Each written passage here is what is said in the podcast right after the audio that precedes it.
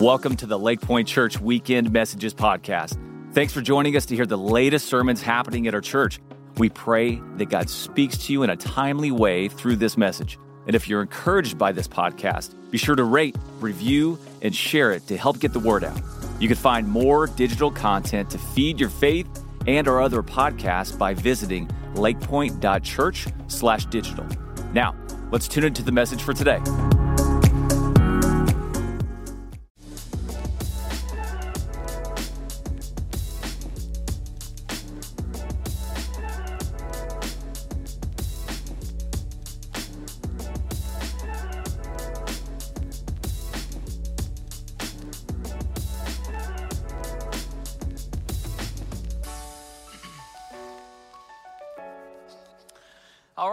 Welcome, Lake Pointe family. And uh, if you guys got your Bibles, head over to Psalm 51. Psalm 51, uh, while you're turning there, I do just want to give a quick update. Um, as of this week, uh, my family has been in town for three months, and we are uh, excited about that, man. It's been a really good transition in. Thank you. Yeah, man, it's been awesome. Um, the most common question that we get whenever we uh, meet y'all uh, out, you know, in the city or at the grocery store is, you know, uh, how are you doing? You know, how's the transition? Are you being welcomed? And uh, I just want to extend a thank you. Uh, we cannot imagine um, being more welcomed and, uh, and loved by the, the church body um, as we have in these first three months. Um, avalanche of thank you notes, welcome notes, that kind of thing. Um, I do want to show you my favorite one that I've received. So, real quick, before I toss this on screen, what you're getting ready to see is a homework assignment from a young boy uh, that was asked questions about his pastor on his homework assignment. And, and here's uh, here this is this is a real thing. He said, "My pastor's name is Josh." I see my pastor at Starbucks. He preaches. I can help him by not farting in church. Okay. And let me just say, all those are true things. They are, those are all true things. And so, uh, yeah, just want to thank everybody just for uh, the amazing welcome from the, uh, you know, the age to the seven-year-old. Thank you so much, all right? Well, um, if you are new, uh, my name's Josh, and uh, I'm new too. And uh, it's just an honor to be with you.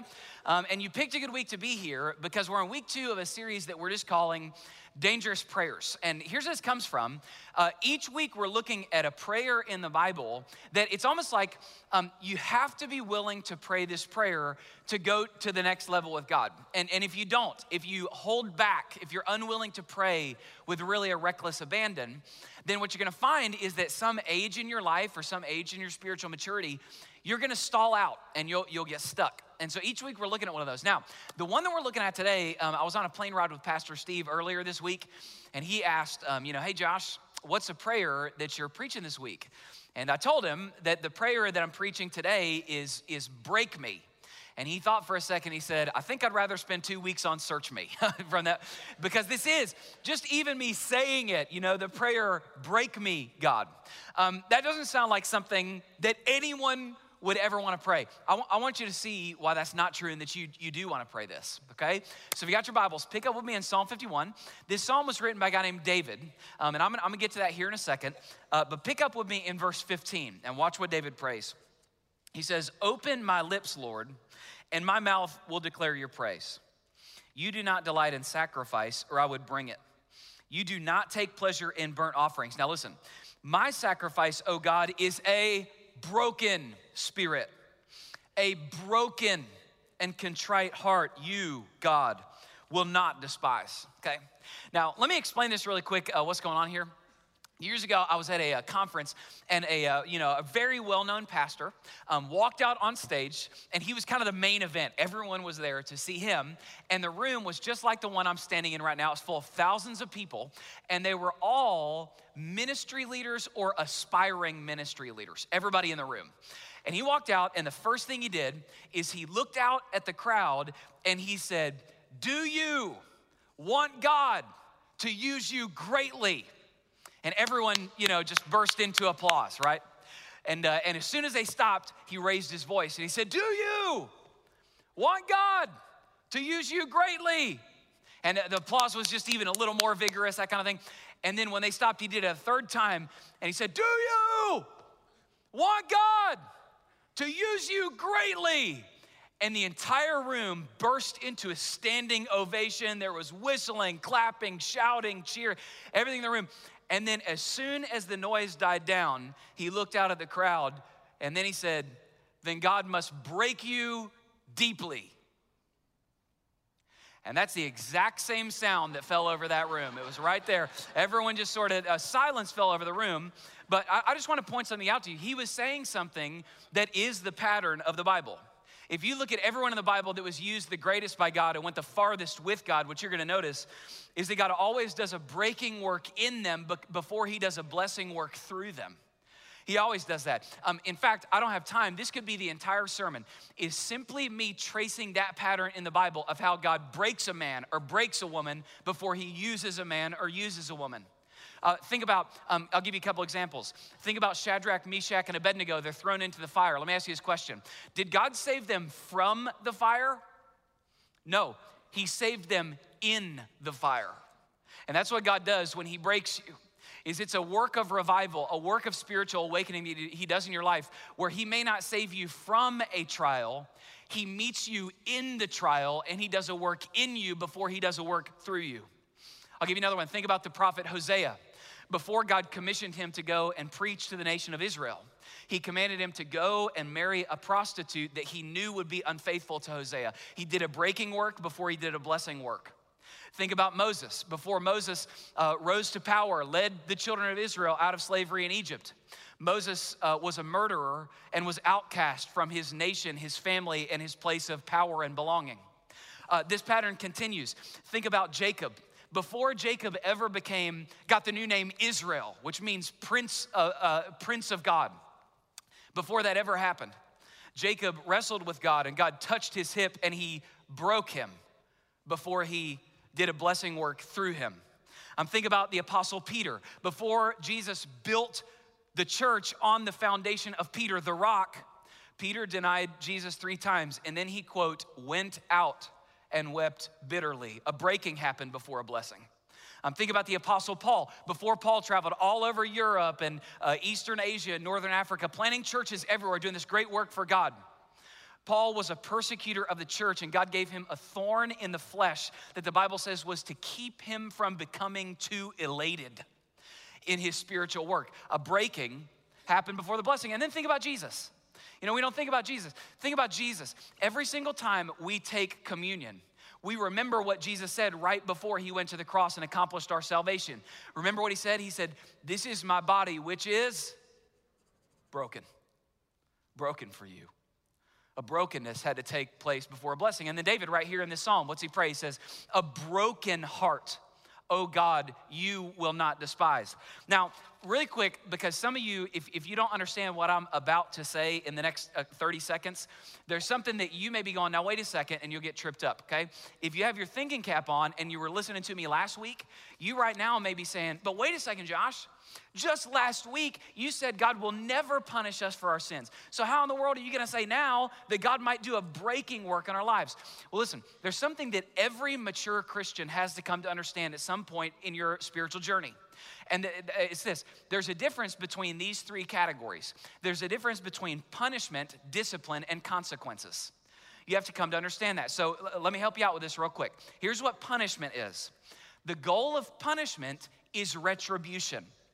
It's when you're being paid back for a wrong that you did. You committed a crime, you receive a sentence. Retribution, that's punishment, okay? Now, watch this. Discipline is different than punishment. Punishment, it's a judge that, punish, that punishes. Discipline comes from a father that loves. Discipline is a loving attempt to mold our character. The goal of discipline isn't retribution, the goal of discipline is formation. Okay, now watch this. Now there's a third category. A third category uh, is the category of consequences. And consequences, these are the natural results of bad decisions that you make. So, for instance, if you sleep with your girlfriend and she gets pregnant and then you say, Oh, God is punishing me. Hey, bro, uh, that's not punishment, that's biology. Okay, that's how that works, okay? Uh, or if you do sloppy work, and you lose your job. That's not punishment, that's a consequence. If you cheat on your spouse and you lose the trust of your husband or your wife, that's not punishment, that's a consequence. Now, listen really close to what I'm getting ready to say. believers in Christ will suffer the consequences of their sins. And sometimes God will use those consequences to discipline them, but they will never suffer punishment because Jesus was punished fully in our place so that all that's left for us is mercy. There is a difference between punishment. If you get a clap, you got to commit. Okay, you got to go for it. Yeah, that's it. That's it. Uh, there you go. Okay, you're gonna clap. You got to commit. There's a difference between punishment, consequences, and this one. Now listen, God breaking us falls under the category of discipline. Now, here, here's what's happened. I need to explain what it means for God to break us. Because some of you are in a season right now where this is exactly what God is doing in your life, and you don't know that this is what's happening. So I wanna help you identify it, okay? Here's what it means for God to break us. When God comes into our life and does a breaking work, He does something that strips us of our self reliance. That's what it is. What happens is God loves you so much that He is unwilling to watch His children be sourced by something that cannot supply. So He'll do something in your life that makes it impossible for you to look to yourself for power and that forces you to rely on the power of God. You see, a lot of people, um, they think that brokenness is sadness. That's what they think. But think about that. We know that can't be true because of this psalm. David in this psalm prayed, Restore to me the joy of my salvation. He said, Let these bones that you have broken rejoice. Did you know this? Did you know that you can be simultaneously broken and happy? In fact, in the Bible, brokenness and happiness are correlated. Okay, so listen, the outcome of brokenness in the Bible isn't depression, it's dependence. The outcome of brokenness in the Bible isn't sadness, it's neediness. The cry of a broken heart before God isn't, I'm sad, it's God, I can't. God, I need you. Okay, now here's how he's gonna do it, all right, so to help you figure out what's happening in your life. There is a way that all throughout the Bible, God always does the same thing to break you. He does it in the same way. Here's what's really interesting the psalm that we're reading today, Psalm 51, it's one of the only psalms in the entire Bible where we know exactly what was happening when the psalm was written. Okay, the psalm, I'm gonna give you a truncated version of this story. The psalm was written by a guy named David. Now, here's what you need to know about David David would be like if you took Bono, Conor McGregor, and Billy Graham and mashed them into one person. Okay, so very accomplished, uh, you know, fighter and military uh, leader, uh, incredible musician, and incredible spiritual leader and statesman. Uh, he was the king of Israel. All those three things rolled into one person. Um, and the Bible says that David was, quote, a man after God's own heart. Now, here's what that means that doesn't mean David was perfect, as you're getting ready to see. What it means is that David felt what God felt, and he loved what God loved, and he hated what God hated, and he saw what God saw. But at the end of David's life, um, he made a mistake that God used to break him very deeply. Uh, David had an affair with a woman named Bathsheba, and she became pregnant. Okay, now that was a problem because Bathsheba was the wife of one of the military leaders in David's army, a man named Uriah. Now, what David tried to do to cover up the adultery he'd had with Bathsheba is he called Uriah home from the battlefront and he tried to get him to sleep with his wife to cover up what David had done, okay? But Uriah was such an honorable man, such an honorable, you know, military captain, that he refused uh, to enjoy a privilege at home that his men couldn't enjoy on the battlefield, and so he did not sleep with Bathsheba, his wife. And so David was forced, as he was trying to cover up his sin, uh, David was forced uh, to commit some other sins to cover up that sin and he uh, gave a command to all of his other military leaders to put Uriah in the front of the hottest battle. And as soon as the enemy charged, to withdraw from Uriah so he'd be struck down. And that's exactly what happened. So at that point, what you have is David's committed adultery, he's tried to cover his sin, he's committed murder. And then for the next few years of David's life, he systematically tried to suppress and cover up the sin that he'd committed.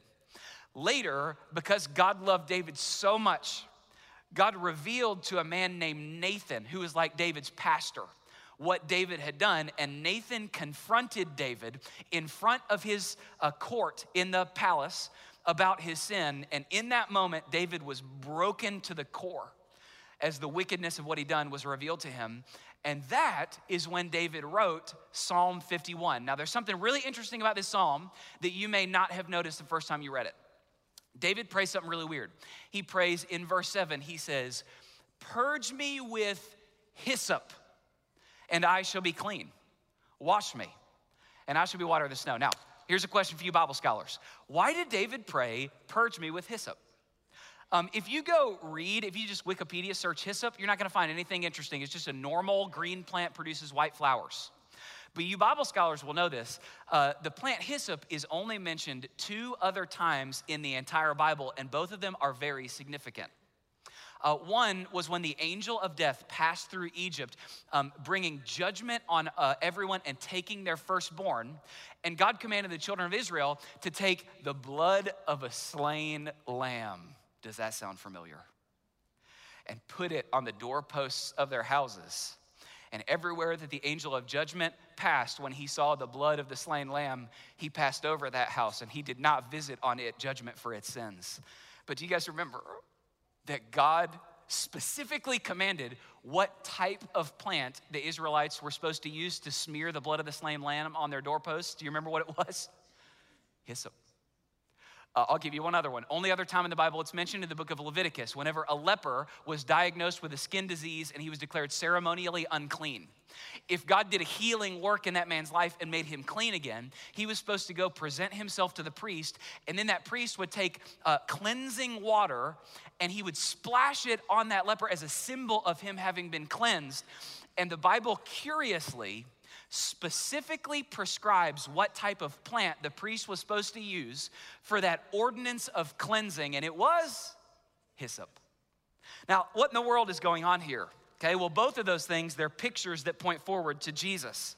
His blood spread on us. By hyssop, it purges us from the guilt of our sin. The cross takes away the penalty of our sin, and the resurrection can make all things new in your life okay? Now, listen, what am I saying? Why am I telling you all this? Well, listen, here's what happened in David's life when God broke him. The weight of David's sin was more than his own strength. So he had to look to a source outside of himself for righteousness. He had to look for God. That is how God will always break you. He will give you something that is more than you can handle so that you're forced to depend on Him. Okay, now, um, can I share with you uh, something that drives me crazy? Okay, this is like one of my Christian pet peeves. Um, whenever you're going uh, through a really hard time and you share with a, another Christian that you're going through a tough time, every now and then, uh, you know, a w- very well meaning uh, but foolish Christian, they'll, they'll, put their hand on your shoulder and they'll say, Oh, brother, because that's how they talk, you know, oh, brother, you know, oh, sister, you know, whatever it is. And then they'll look you right in the eyes and they'll say this they'll say, Just remember, God will never give you more than you can handle. And whenever they say that, I always want to say, Will you please shut up? That's what, that's what I want to say. I don't say it, but that's what I want to say. Now, listen, here, here's why that drives me crazy because the Bible says literally the opposite of that. The Bible says that God will certainly give you more than you can handle so that you're forced to depend on Him. That's how He'll break you. He may give you a pain that you can't endure so that you have to depend on His strength, like Job. He may allow a sin or a temptation in your life that you cannot conquer, so you have to depend on the sufficiency of His grace, like Paul. He may call you to something greater than your ability, so that you have to depend on His power, like Moses. He may allow a betrayal or desertion in your life that you can't take, so that you have to depend on His love, like David. He may allow a season of sadness or depression in your life so that you have to depend on the joy of the Lord as your strength, like Nehemiah. He will do that for you. And He will do that for you because He loves you, because you'll never realize that God is all you need until God is all you have. He will do that for you because He loves you. And that, that's how He'll break you. Now, here's a big question Why would anybody be crazy enough to pray that? Why would anybody be crazy enough to pray that God break me? Well, here's why if you look all throughout the Bible, what you're going to see is this same pattern. Your greatest ministry will come from your deepest misery in life. That's always what happens. Your greatest misery will produce your greatest misery uh, ministry. There is always, watch this. There's always a correlation between crushing and anointing. Brokenness and blessing. Those two things always go together. You never get one without the other. Okay, now here's what I noticed. All week, I was like, man, how I, I want a visual, I want to be able, I want them to be able to see how this works. Now, this is a much safer visual illustration than last week. Let me just say that. But I do, I have a visual illustration, and here, here's what I mean. What I've learned is that everybody wants God's anointing. By the way, if, if you're kind of new, kicking the tires on Christianity, uh, whenever God does a great work of ministry with somebody in the Bible, what he does is he'll place his anointing on their life. And so pour out a special power on them. Just a, a, a, a, unique presence of the Spirit will just rest on a person for a particular ministry. That's the anointing of God. Now, here's what I figured out everybody wants the anointing of God, but we tend to forget how you get that anointing, where it comes from. Okay, so, so track with me really quick. Um, in the Bible, uh, the symbol of anointing in the Bible is always the same it's oil. Whenever somebody's anointed by God, they're anointed with oil, and that's a symbol that the presence and power of God's resting on them in a unique way. Now, you guys may know this, but do you know where, uh, where oil comes from? It comes from olives, the most vile substance known to man. That's what these are. So I'm not to eat one of these. I'm, not, I'm not definitely not to do that. But uh, do you guys remember this? Uh, oil, symbol of anointing. Do you know how oil is produced? Okay, it comes from olives, and here's how it happens. You've got to, they've got to be put into. This is right here. This is an olive press. And the olives have to go into the olive press and they've got to be pressed down. And then through the work of the press, what happens is they're pressed down and they're broken apart. There's a crushing that has to happen to the olives. And as they're crushed and they're broken, then that brokenness and that crushing results in, a, in oil, the symbol of anointing. Now, what I figured out all these years is that everybody wants this, but nobody wants that. And guys, what you understand is you can't get this without that. You can't get the anointing without the crushing. The brokenness is what produces the blessing. M- misery is what brings us out into our greatest ministry. And you guys understand, some of you are in this spot right now where maybe you're unsatisfied and unhappy with your spouse. Maybe right now you're unhappy with your current job, or maybe it's your health. You might be really unhappy with where your kids are in life and what's going on with them. Maybe the season of life that you're in. Has it ever occurred to you that you might not be where you are by coincidence, but by providence? Has it ever occurred to you that maybe there's a reason for your season? There's purpose in that pain, that blessing is going to come from the breaking that is happening in your life. Because, guys, here's what always happens in the Bible it's always the same. Your mess will be the thing from which comes your ministry, your trial will become your testimony, and your pain will become your platform. That's what will happen to you a breaking has to come before the blessing. Now, I want you to see an example of this, okay? And so, um, will you guys, I want you to hear an example of this. Will you guys please help me welcome to the stage uh, my special guest, guest for a few minutes, my wife, Jana. Will you help me welcome her really quick? Yeah, come on up, babe. That's it. Come on up.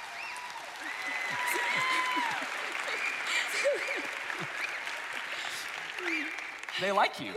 You. now, let me just say, uh, Jana is very nervous right now. Now, can I just coach you guys on what to do with a uh, communicator that's nervous? What you do to encourage an, a, a nervous communicator is if they say something awesome, you break into spontaneous applause. or they say something great, you say, Amen, sister, except if it's me. Don't say Amen, sister to me, that kind of thing. Well, Jana, uh, let's do this um, real quick because uh, you, first of all, you're prettier than the special guest that I had on stage last week. Thank you. and um, just it's our first time with you on stage, yeah. and so just so people get to know you a little bit, just real quick, uh, favorite movie. Uh, easily Pride and Prejudice. Pride and Prejudice, that's yeah. right. Uh, favorite uh, favorite way to spend an evening laughing with friends over tea. Okay, what I always say about Jana is she has the soul of an elderly British woman. Uh, that's what I say about. That is surprisingly accurate. Too. Yes, that's true. Yeah. Okay. Um, well, babe, um, you had a season of your life mm-hmm. when looking back, we can see that God was breaking you. Yeah. Would you mind talking about that? Yeah. Um, a few years ago, I went through a season of what it felt like at the time the death of two dreams. Um, Josh spoke a, uh, last a few weeks ago a, a, little bit about our struggle with infertility, and um, we always knew that we wanted to adopt one day. That was always a part of uh, some of our earliest conversations while we were engaged. Um, but then, as we started to see the years pass after we were married and we still didn't have biological children, people began asking us questions. Oh, wait, and, and can I just say, make something really clear? It was not because of a lack of attraction to her husband, right? That's it. Right. And let me You're just make that. Let me just make that real clear. Okay. That, I don't you go. think that was the problem. okay. Good. You keep going. Okay, sorry, you caught me off guard. Outwardly, I was always able to give people um, the right faith filled answers. Um, and I meant them, but also inside, I was I was a mess, and I was just struggling in my pain. And I continued to see the, the years pass, one right after another. And um, I started to, to grow in feeling resentment and anger and bitterness because I couldn't understand what God was doing in my life at the time. Um, I would hear stories about people who they didn't want children or they were abusive towards their children, and then they would be given more children. And um, I started to feel bitter towards God because I didn't, like, it just seemed unfair. It, un- it seemed unfair that that was happening. And then I felt an intense amount of shame because I like I feared and I know this is a lie, but I feared that God saw something so wrong and so broken and so bad inside of me and he wanted to make sure that he was never going to reproduce that again. Um, I felt guilt because God had already at the time blessed us with our precious daughter, Eliana, through adoption. And even feeling any sadness over my infertility, just it felt like I was betray- it was a betrayal of my love towards her. And then I struggled with um, the sin of jealousy.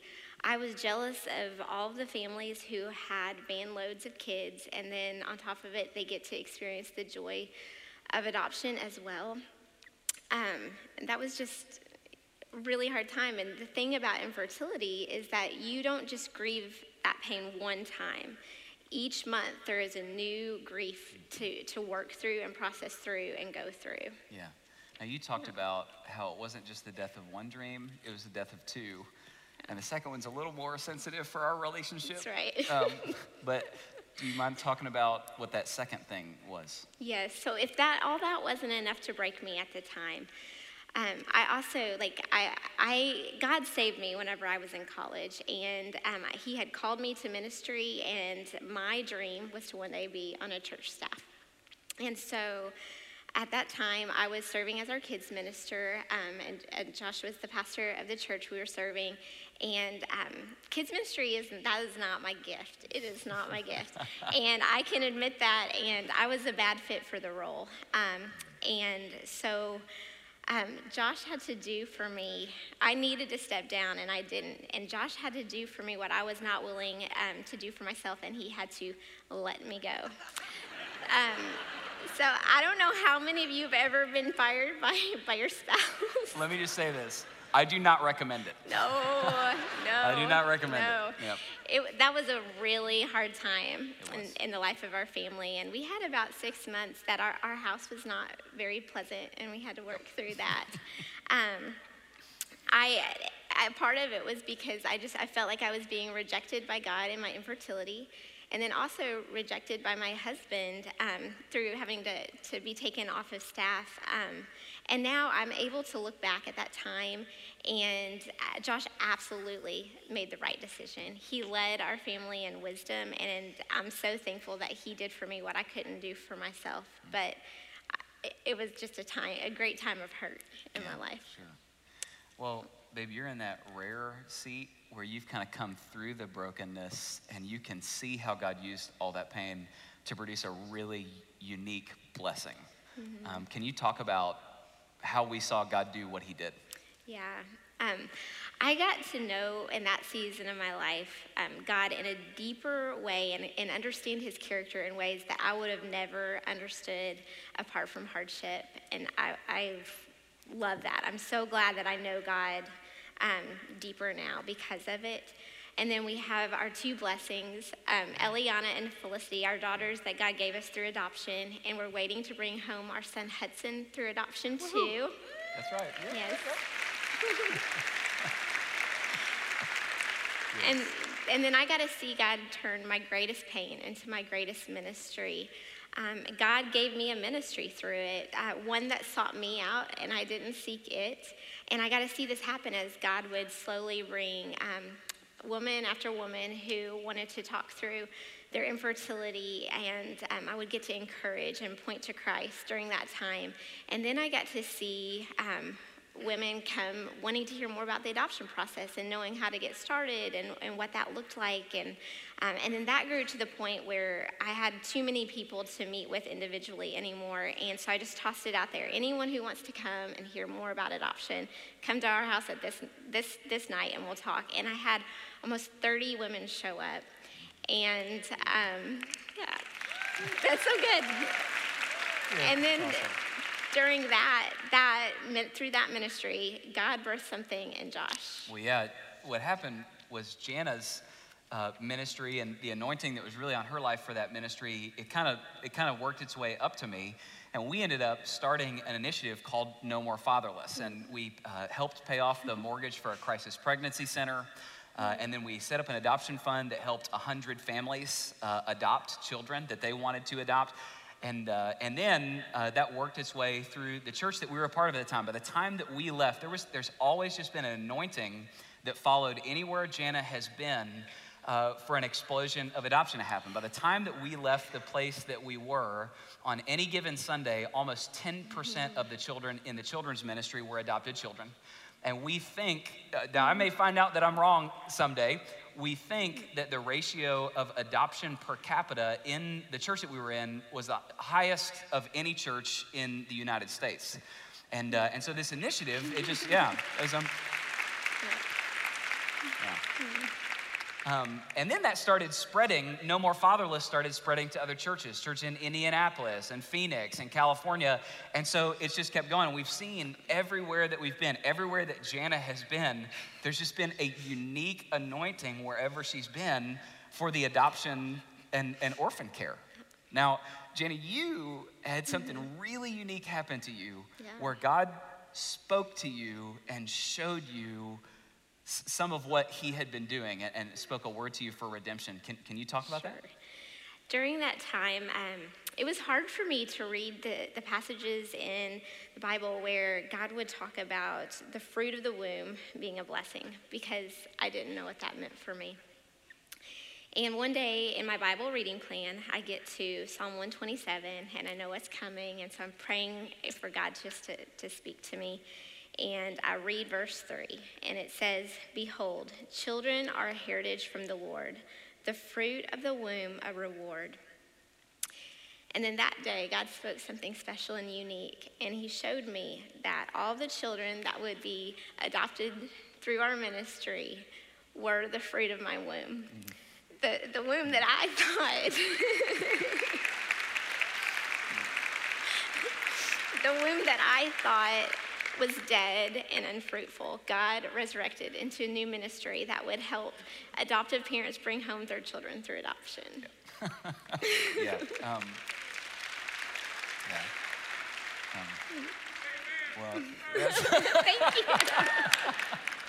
They're very encouraging. They yeah. are. You guys are well, so good. Um, babe, you're, you know, you've kind of come through the brokenness to the blessing. Mm-hmm but both of us know when we were preparing for this week, we know that there's a lot of people here or maybe watching on the iCampus who you're still in a season of being broken. And you're wondering, like, man, I don't understand what God is doing. Um, what words do you have for people who are in that spot right now of being broken? Well, um, a while back, Josh and I were having um, a conversation in our kitchen, and he was trying to encourage me. And, um, and he said, Jana, I think God has allowed this pain in your life. And I had to, I had to think about it for a minute. And the more I thought about it, um, I lovingly corrected Josh, and I said, No, I, I think God chose me for this. Yeah. Um, people debate whether or not God allows pain or he causes pain, and, and that I don't know. But what I do know is that God always uses pain. If you're in a season of being broken, choose to have a perspective of faith that God will use what is evil to bring about what is good. Yeah. You may be in a season where you don't understand what he's doing and you feel like you are about to break. And I understand, I've been there. Um, but I encourage you, run towards him and not away from him.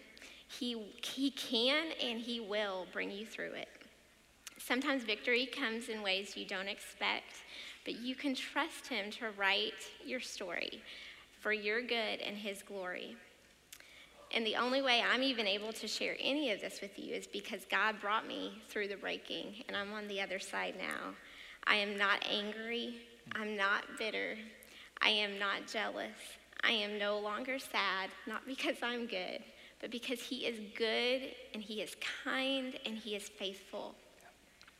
God didn't choose to change my circumstances, but he, instead He chose to change me. You can't have a resurrection without first a death. Yeah.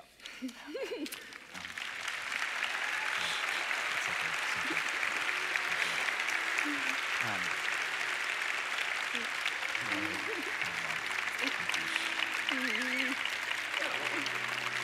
um,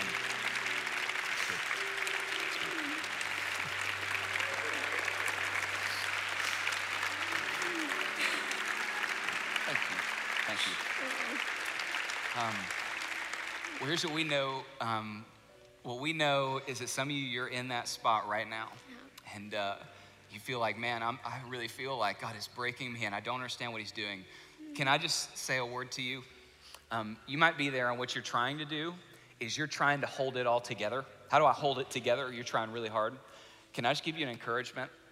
Will you, will you just go ahead and fall apart?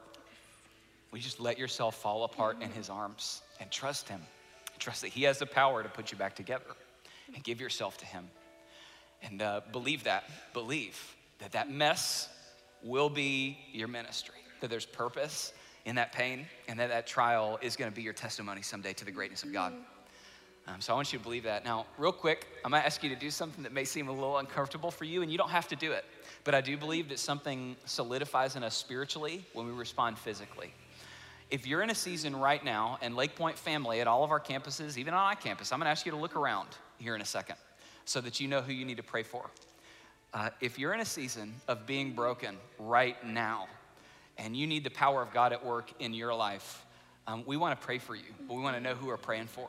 Would you just slip your hand up right now, real high, so that our church family knows who we're praying for? Real high, real high. And Lake Pointe family, you're looking around right now knowing who you're praying for. All of our campuses, iCampus everywhere. Look around. That's who we're going to pray for right now. And, uh, and Jana, would you pray for the people in our church that are in that season? I would love to. Yeah. Father, you are so good. You are so kind. You are so faithful.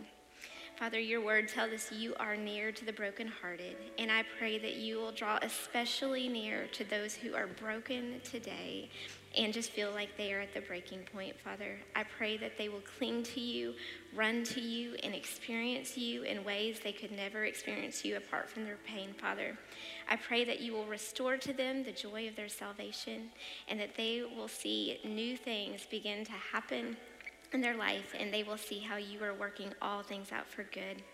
For the person who is questioning your love for them, I pray that you remind them that the, your love was settled for them on the cross, Father.